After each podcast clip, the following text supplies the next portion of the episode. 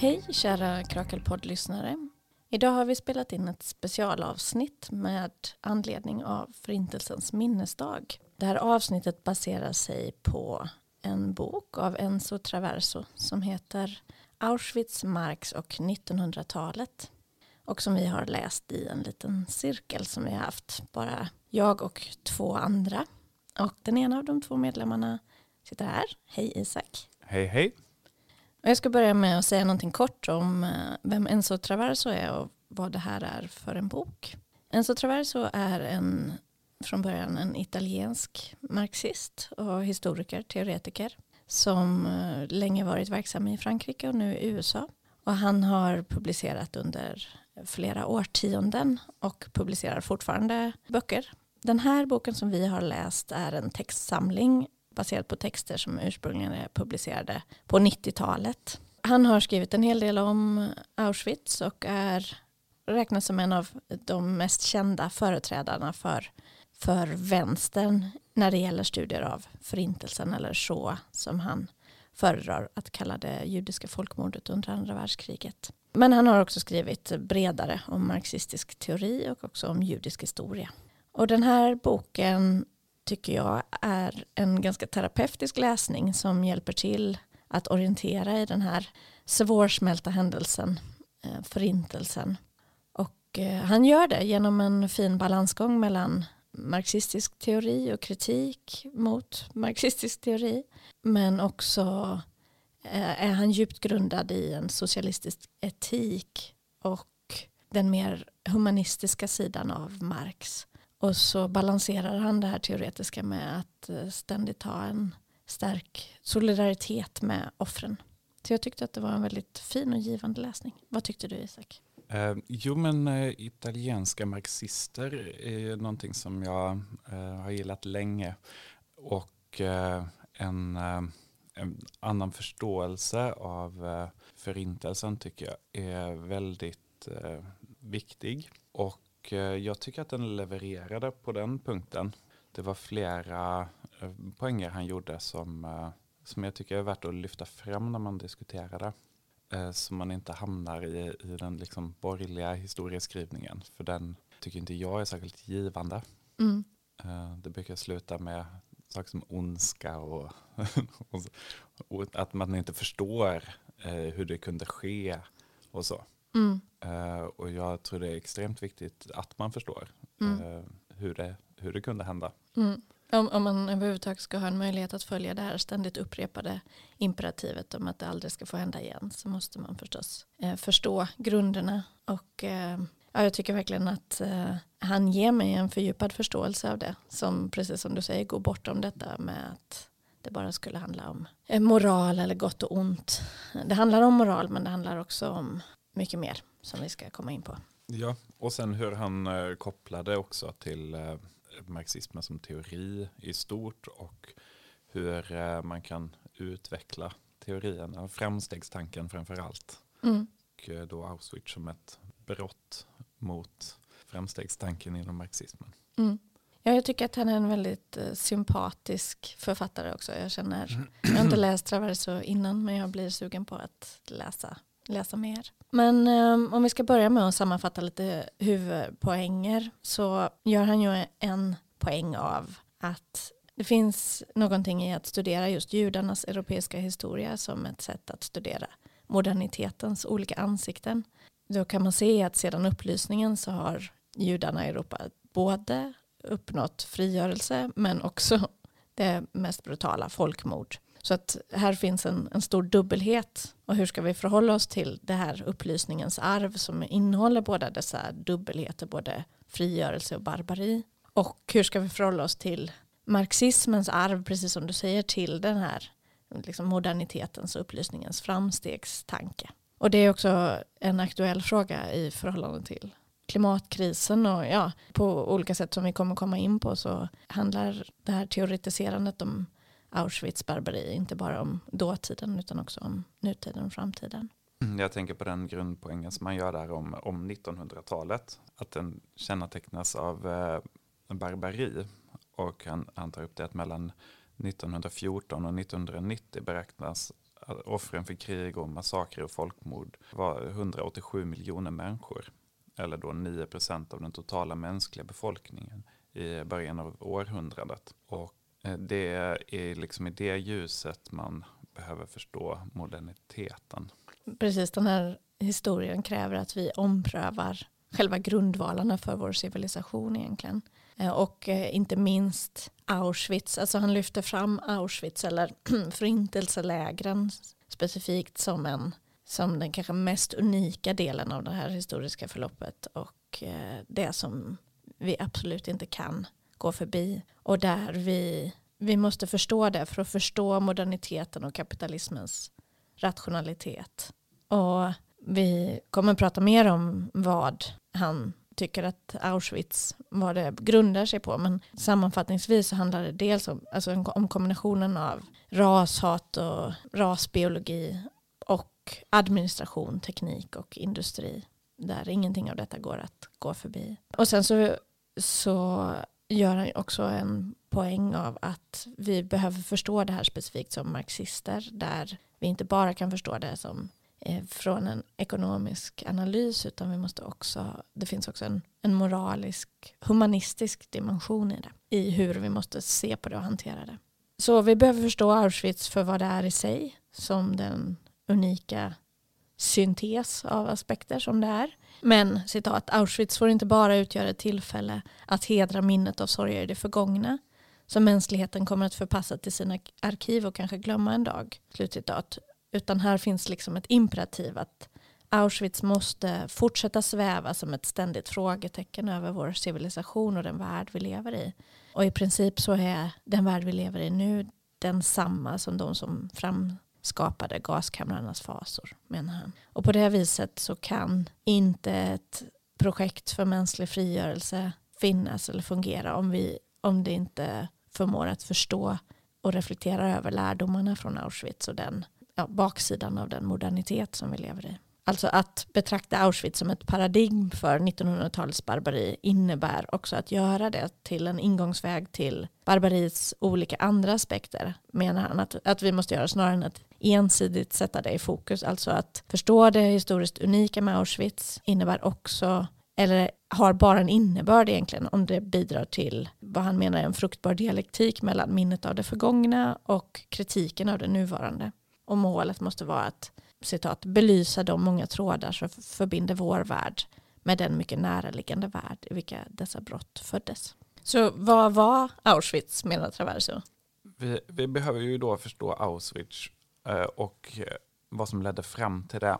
Och då så listar han, eh, eller kommer in på många olika aspekter som då sammanföll för att möjliggöra det här. Och i det stora kan man säga att det är en, en syntes mellan antisemitism, väldigt gammal antisemitism och rasbiologi och sen den moderna teknologin. Och eh, att, att det är de två komponenterna som, eh, som fanns samtidigt där. Eller en syntes av fascism och, och antisemitism.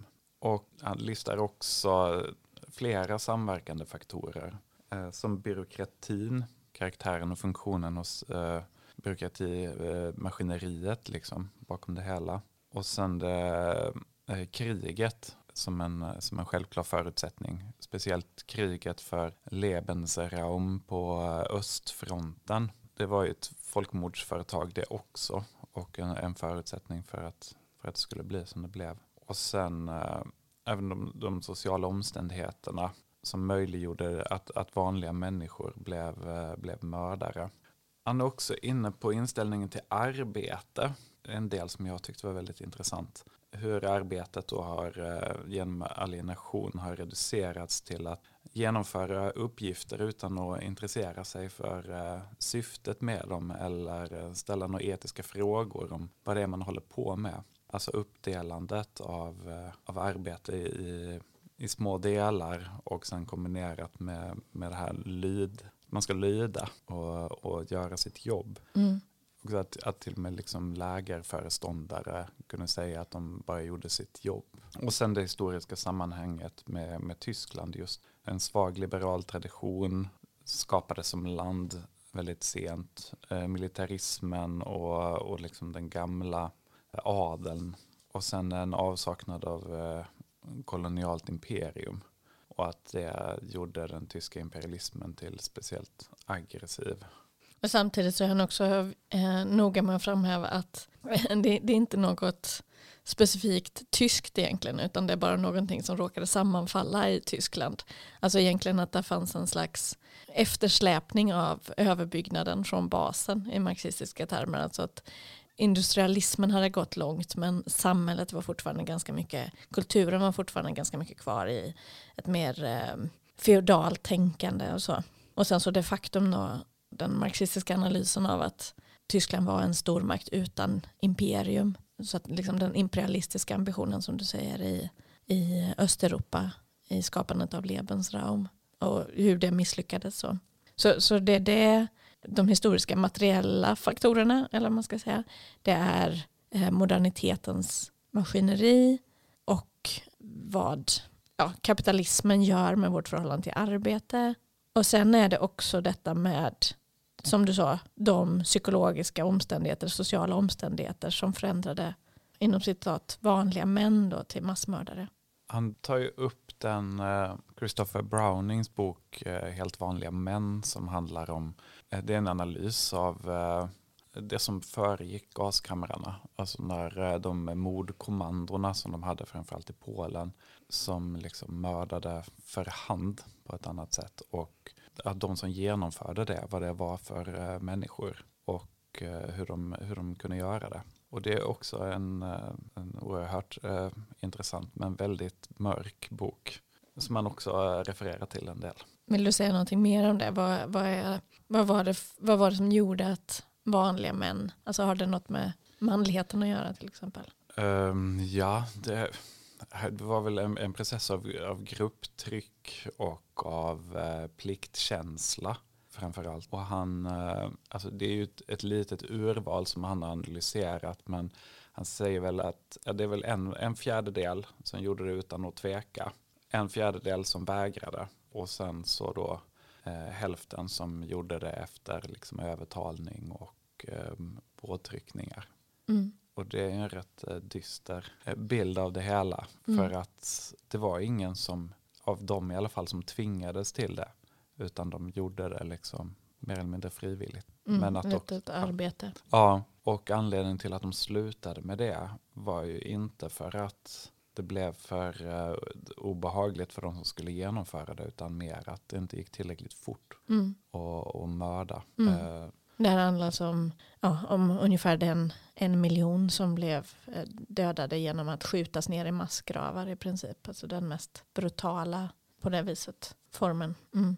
Det är ju hela tiden, han återkommer ju hela tiden till de här begreppen om effektiviteten i det hela och Eh, hur man på olika sätt försökte att skapa en högre effektivitet. Men å andra sidan så fanns det också en, en stor ineffektivitet i hela det här projektet. Alltså, på många sätt så, eh, så satte utrotningen av judar käppar i hjulet för den militära framgången. För att man hela tiden prioriterade resurser på ett irrationellt sätt i förhållande till att vinna kriget. Och det fanns ju också en irrationalitet i att utrota arbetskraft helt enkelt när man desperat behövde arbetskraft. Och det visar han hur det fanns en sån intern nazistisk konflikt mellan utrotning och exploatering där det inte var, den var inte alls friktionsfri och förändrades också över historien från exploatering mot utrotning. Eh, men det var en ständig spänning då som fanns inom det nazityska projektet mellan produktivitet och utplåning helt enkelt. Och det är väl det han menar också att eh, marxister kanske traditionellt har haft svårt att förstå det. För att inledningsvis så kan man ju, handlade mycket om eh, expropriering, man tog alltså materiella tillgångar av, av judar liksom. Det är väldigt materiellt. Också ena folket kring en fiende, hela, alla de förklaringarna. Men eh, ju längre det fick pågå så, så blev det ju till slut att de bara, ja men att, att de skapade som fabriker som producerade död. Och det, ju, det finns ju ingen, ingen log marxistisk logik som kan förklara det. Och det är väl där han tycker att, att det, behövs, eh, det behövs mer, för det, det har uppenbarligen hänt. Mm. Jag tycker att det är fint eh, och insiktsfullt hur han skildrar att det kunde finnas en, en formell rationalitet som går att begripa i alla olika detaljer samtidigt som liksom själva projektet var fundamentalt irrationellt. Som du säger att ha en fabrik som producerar död. Och den här eh, liksom parallella existensen av en närmast benhård rationalitet på mikronivå och sen så det här fundamentala kaoset som existerade på, på makronivå med alla de här olika processerna menar ju Travers också är någonting som vi måste förstå som kännetecknande för kapitalismen. Och jag tänker att man också kan använda det tankesättet för att eh, förklara klimatkrisen där alla olika små mikroprocesser tycks helt otroligt svåra eller omöjliga att bryta därför att de i, i sig har, drivs av sin egen rationalitet men samtidigt så innebär aggregatet av alla de här olika processerna i kapitalismen att vi rör oss mot ett tillstånd som innebär mer eller mindre haveri för hela systemet. Så att det, ja, det finns en sån intern spänning som mellan den här byråkratiska, strikta logiken i det, i det lilla och eh, det övergripande barbariet. Ja, och det, man kan ju göra det ännu mer eh, vardagsnära och, och titta på liksom kanske hur det fungerar i offentlig förvaltning eller eh, om man jobbar för kommun eller ja, eller kanske på vilken arbetsplats som helst. Ja, att, att det som kan tjänsteman vara, särskilt. Att man kan lägga ner jättemycket tid på att göra olika saker väldigt formellt och så men men man vet att det här kommer inte leda till någonting. Det här är fullständigt meningslöst det jag håller på med men det måste göras enligt den här mallen och jag måste lägga ner så mycket tid på att skapa det här policydokumentet som ingen någonsin kommer läsa. Mm. Det, är ju, ja, det är ju kännetecknande för senkapitalismen. Mm. Tycker jag absolut. Jag, jag kände igen mig i det. Mm. I alla fall. Ja, jag tänker att uh, hela den här um, alltså byråkratiska apparaten eller, alltså det här är också en, en kritik av byråkrati för byråkratin är en ofrånkomlig del av det nazityska projektet. I alla fall, han gör en viktig poäng av att den här politiken, precis som du var inne på, man kan inte bara så marxistiskt förklara det med den ekonomiska rationaliteten, utan här finns ett ofrånkomligt ideologiskt imperativ i projektet. Och det är viktigt att ha med sig det, att det går inte att utesluta den ideologiska komponenten i viljan att utrota judar. Och den här ideologiska komponenten baserar sig på en, en lång, lång, lång tradition av antisemitism i Europa som var folklig men som också var grundad i rasbiologi och modernitetens vetenskap. Så det är en pusselbit som vi måste ha med oss. Men vi måste också ha med oss teknologin och den, ja, den destruktiva teknologin, alltså vad det teknologiska framsteget förmår att göra med mänskligheten. Som, och det är ju sprunget ur industrisamhället. Det, den rollen går inte heller att utsluta. Det är syntesen av de här två aspekterna som vi måste hålla i, i tanken. Absolut. Och att ta med sig båda de här komponenterna innebär ju också att kunna ta till sig varningen inför framtiden. Alltså vilka brott skapar den här kombinationen av rasistiskt hat, byråkratisk rationalism och industriell modernitet. Vilka brott skapar det i framtiden och i samtiden? Tänker jag är en viktig analytisk modell för eh, att, att eh, ta med sig från det här. Men eh, hur har då vänstern tidigare försökt eller inte försökt att förstå Auschwitz. Där ägnar han sig ganska mycket åt att ja, men, dra fram den idéhistorien och att kritisera också vad han framförallt menar är bristen på en förståelse av Auschwitz och kanske ett uppmärksammande av Auschwitz också.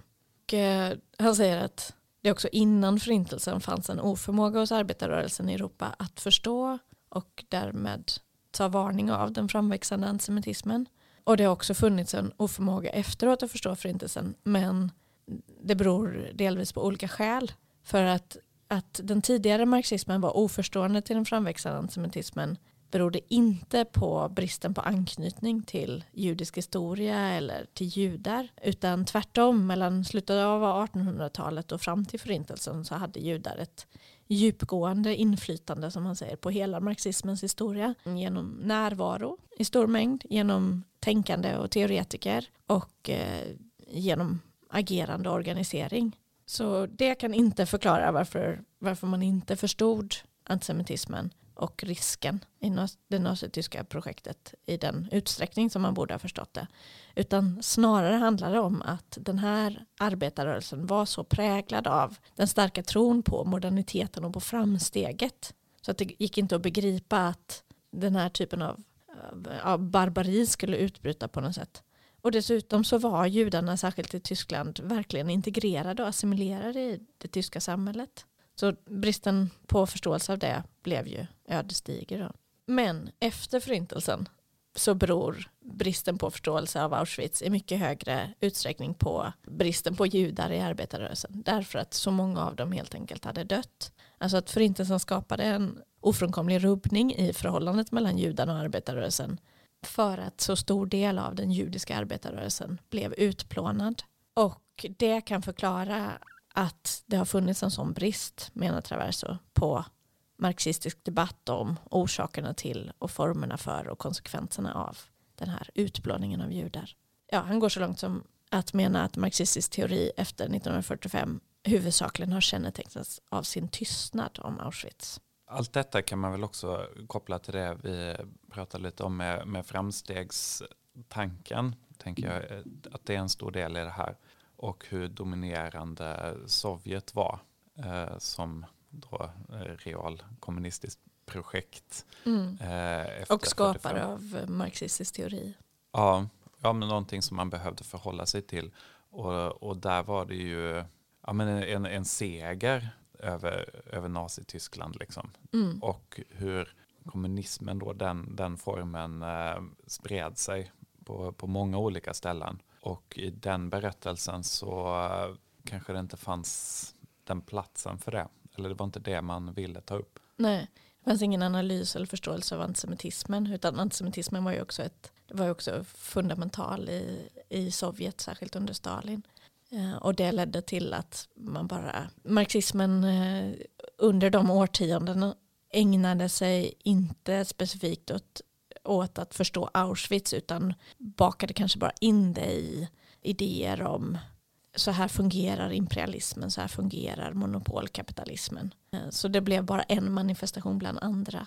Ja, precis det när man, när man listar grupper över offer.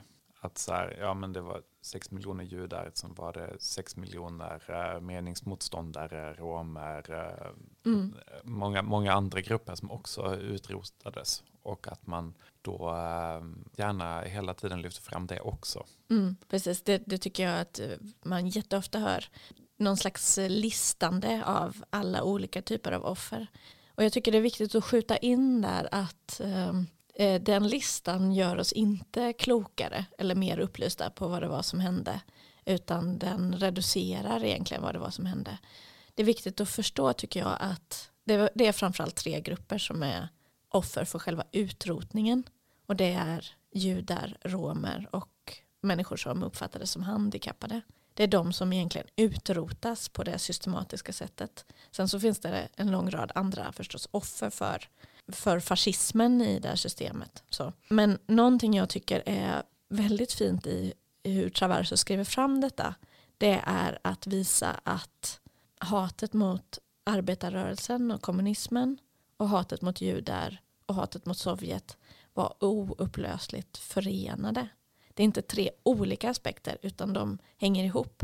Och de gör det delvis då på grund av den stora judiska närvaron i den dåtida arbetarrörelsen jag tänker att detta med, med listandet av, av offer och så, att det är, om man ska tolka det snällt, så är det någon slags motreaktion på den borgerliga historieskrivningen med nazismen som ren ondska. Att man så vill ändå visa på att det var, ja, men de hade politiska motståndare och det var kommunisterna och de blev dödade och satta i läger. Så att det är en del av det projektet att, att liksom lyfta fram sin version av, av historien tror jag är en del av, av förklaringen till varför många marxister gärna ägnar sig åt det. Ja, men sen tänker jag samtidigt att det beror på en okunskap om den starka kopplingen som fanns mellan den europeiska judenheten och den europeiska arbetarrörelsen. Man känner kanske till att eh, Karl Marx och Rosa Luxemburg hade ett judiskt påbrå. Eh, men man känner inte till i vilken hög grad, alltså hur många av till exempel den tyska socialdemokratiska partiet eller tyska kommunistiska partiet som var judar. Man känner kanske inte till att Europas största socialistiska parti vid den här tiden var Judiska bund som då spann över flera europeiska länder och samlade över en miljon medlemmar årtiondena efter 1900-talet. Och sen så får man väl ta upp att han, att han själv skriver att, att Auschwitz var den tragiska följden av den tyska arbetarrörelsens nederlag 33. Mm. Så det, han är ju inte, det är inte så att han är, det eller blind för, för den delen av det. Nej, men samtidigt så lyfter han fram att arbetarrörelsen inte bara fanns på offersidan utan att bland alla de här vanliga männen som du nämnde innan i insatsstyrkorna till exempel så fanns det också före detta medlemmar i de socialdemokratiska och kommunistiska partierna. Lägervakter, soldater och så vidare kunde också ha den bakgrunden. Det var inte bara på andra sidan så att säga. Där tänker jag att det kommer in lite på eh, den tidiga socialdemokratins inställning till antisemitism. Och det det kända citatet av August Bebel att antisemitism är socialism för dårar. Och det de menar med det, hans resonemang kring det är ju att man, eh, man identifierar kapitalismen men inte, inte som ett system av, av liksom produktion och eh, kapitalackumulation utan som en konspiration och då som en konspiration av judar. Mm. Och att man ger liksom kapitalisterna ett ansikte med krokig näsa. Ja, precis. Och att det är så här, de suger ut arbetarklassen då. Och utsugningsdelen har de ju rätt i, för det är det kapitalismen går ut på. Men, men de är fullständigt blinda för uh, alltså hur, hur det fungerar.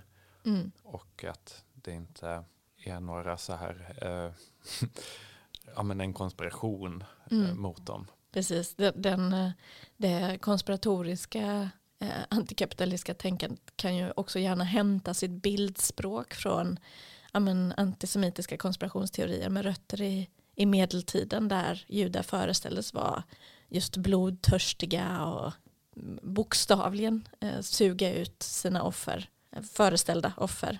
Alltså det här var ju slutet av 1800-talet men eh, alltså man kan ju fortfarande se det här i folks analyser eller mm. så brist av analys på, av samhället. Liksom. Mm, precis, istället för att förstå olika komplexa aspekter som imperialismen och så vidare politiskt så ja. är det enklare att ge det ett, ett ansikte, att tillskriva det en elit av lobbyister eller media eller banker och så vidare. Ja. Jag, eh, jag ägnar mig en del åt frågan om antisemitism. och eh, så som varandes vänster så får jag ju ibland frågan då, men finns det eh, inte mycket antisemitism i vänstern? Alltså det finns ju en, en väldigt stark sån borgerlig instrumentalisering av frågan om antisemitism som ett slagträ mot vänstern. Och då brukar mitt svar vara att alltså i den mån som det finns systematisk antisemitism så är det ju det som vi beskriver nu, alltså den här konspirationismen, men den finns ju överallt i samhället den dyker upp i alla grupper. Men jag brukar framhäva att det jag framförallt ser det är en okunskap om hur antisemitism fungerar, alltså vad som är specifikt med antisemitismen. En okunskap om judar och judars globala historia och nuvarande situation och, för, och hur förföljelsen av judar ser ut och har sett ut.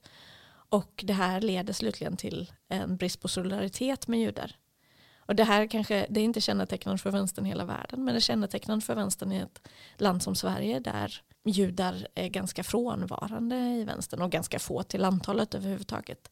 Och det är skillnad till exempel om man tittar på vänstern i länder som Tyskland och Polen där judiska grupper är mycket mer närvarande och där också då kunskapen om antisemitism och judar är mycket större.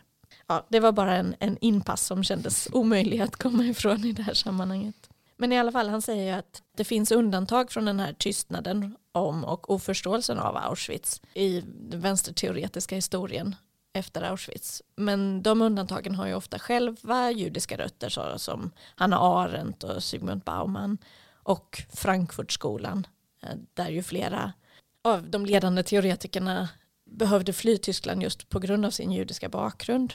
Men han diskuterar en hel del hur Frankfurtskolan går bort sig allt för mycket i en djup anti-utopisk dimension. Alltså där sorgen över förintelsen och sorgen över moderniteten och den förlorade tron på framsteget också leder mot en väldigt dystopisk och mörk syn. Där den här radikala kritiken av civilisationen som finns hos Frankfurtskolan ju karaktäriseras av att man ser upplysningens självförstörelse och så vidare. Alltså att, eh, som eh, Herbert Marcus Eros och civilisationen han pratar om att koncentrationsläge, massutrotningar och atombomber är fullföljandet av framstegen i modern vetenskap, teknologi och teknik för härskande.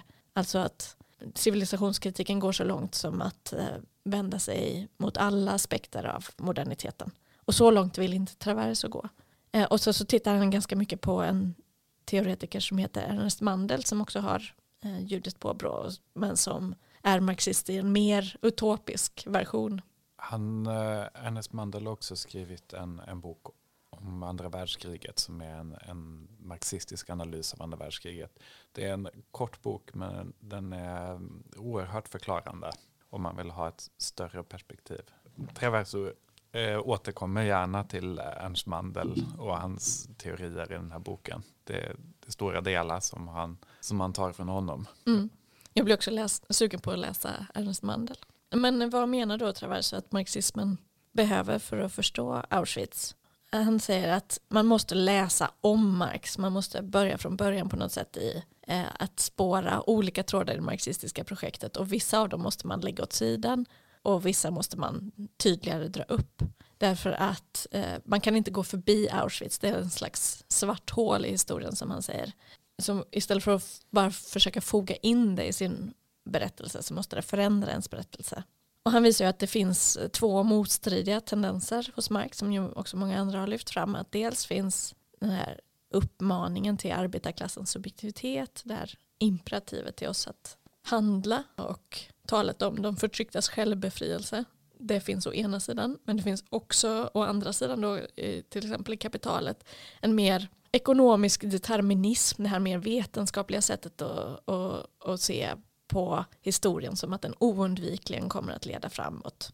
Och kopplat till den så finns ju också den här starka liksom, framstegstanken eh, som, som du var inne på innan. Och Traverso menar att det är den första Marx vi framförallt måste lyssna på efter Auschwitz. Och den andra delen här, evolutionismen måste vi kritisera. Ja, um, han tar väl upp Rosa Luxemburgs det här citatet om eh, socialism eller barbari hon menade, eh, som jag förstår det, att eh, det var det vi hade att välja mellan. Liksom, att utvecklingen går mot socialism. Eh, väljer vi inte det så går vi tillbaka till någon slags barbari. Och eh, att det mycket väl går att kombinera barbariet med moderniteten. Och det var ju det som, som skedde i, i Auschwitz. Och, eh, så, så det är liksom ingenting man väljer mellan utan, utan moderniteten behöver liksom inte, inte gå mot ljuset och socialismen den kan gå eh, rakt ner i helvetet också.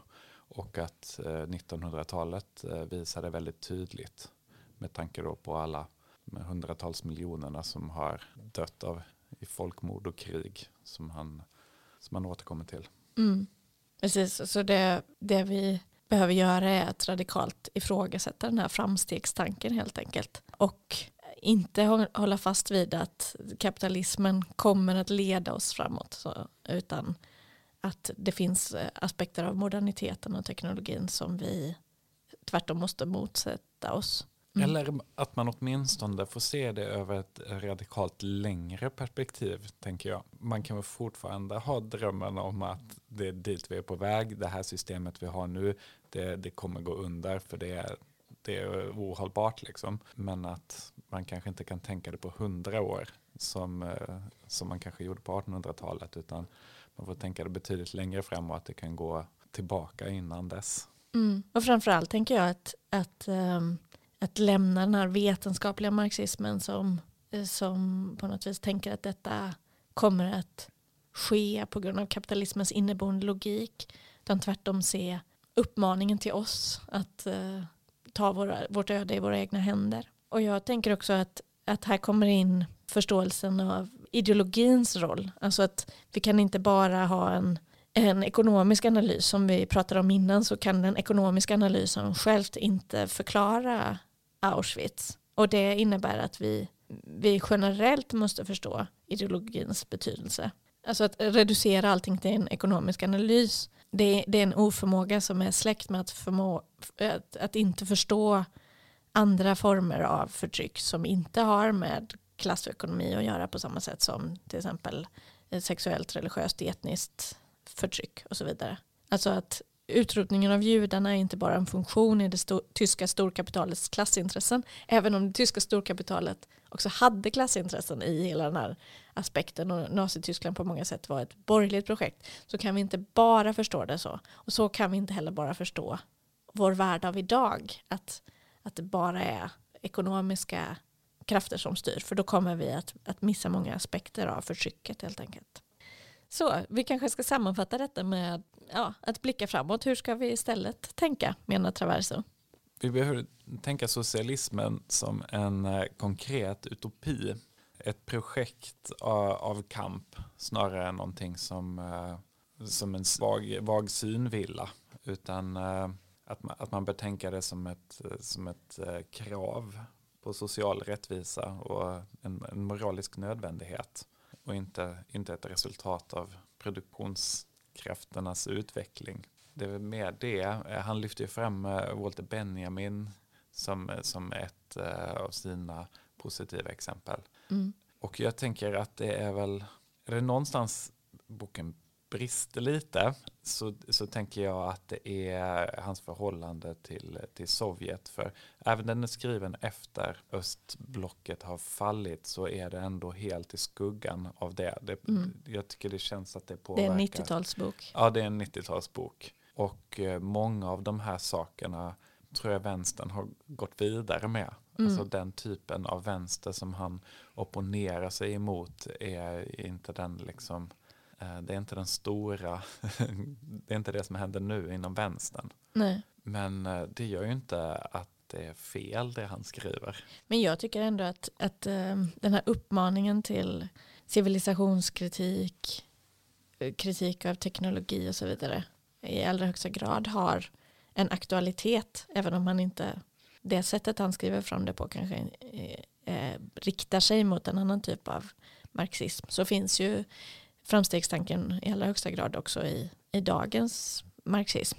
Ja, och framstegstanken i, i liksom scenkapitalismen också får man ju inte glömma att, att liksom Nej, hela vårt samhälle då ska gå framåt och allting blir bättre och bättre hela tiden och vi får tekniska lösningar på saker och, och så. Elbilar kommer att rädda oss från ja, klimatkrisen. Ja. Precis, och det är ju det känns ju på ett sätt lite så här att koppla förintelsen till klimatkrisen. Men, men det är ändå... Ja, man behöver inte göra en liknelse. Man, man, kan ändå använda analysen tänker jag.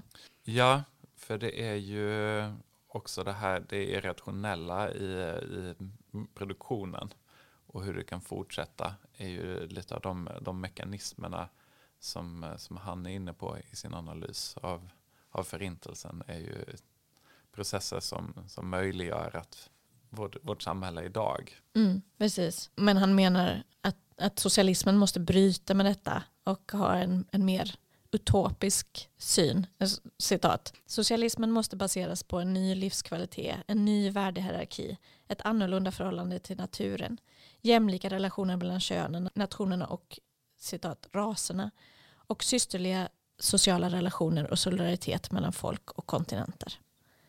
Så att det här är liksom den stora lärdom som vi som socialister måste dra av Auschwitz. Ja, vi måste bryta med framsteget och, och ja, bygga vår helt, vår an, en annan typ av etik, den här humanistiska etiken och eh, utifrån en utopisk dimension. Ja, är det, är det någonting vänstern behöver så är det väl liksom något sätt att ta sig vidare och en framtidstro som, eh, som ändå bryter med, med liksom kapitalismens form av framtidstro. En, en tro på någonting annat. Mm, och det är ju väldigt fint att Traverso kan gå från en analys av Auschwitz till ett utopiskt förhållningssätt på framtiden, tycker jag. Ja, verkligen. Eh, men jag tänker att vi kan avrunda med att eh, låta Traverso själv tala. Eh, då skriver han så här, för att sammanfatta allt som vi har sagt. Att ompröva marxismen efter Auschwitz innebär att riva upp framstegets mytologier och uppfattningar om historiens ändamålsenlighet för att få fatt på den dialektik som förenar katastrof med befrielse, som förenar den historiska erfarenheten av den moderna världens våld med den utopiska, generösa, järva men inte irrationella utmaningen i en ständigt frustrerad men alltid lika möjlig befrielse. Det tycker jag eh, att vi tar med oss på denna eh, förintelsens minnesdag. Tack så mycket till dig Isak för det här samtalet. Tack så mycket. Och tack till er som har lyssnat.